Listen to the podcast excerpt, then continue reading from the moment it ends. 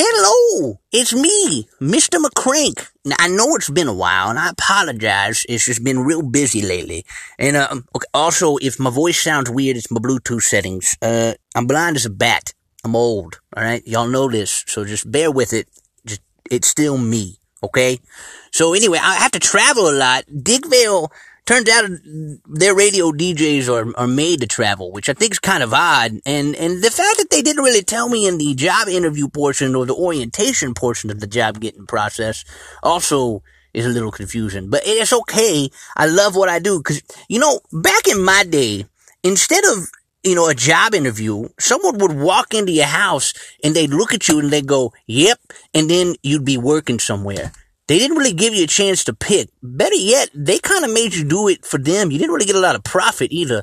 Actually, there wasn't really a lot of food on the table. You know, now that I think about it, it was kind of hard back then.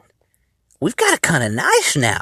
Anyway, I wanted to let you know that a new episode is coming and you'll be getting these tidbits when I'm on the road uh, you know, little McCrankerisms, I like to call them. McCrankerisms. But anyway, I, I love you all. I miss you, and I can't wait until we're back together doing another, doing another show and chit chatting. Have a good one. McCrank out!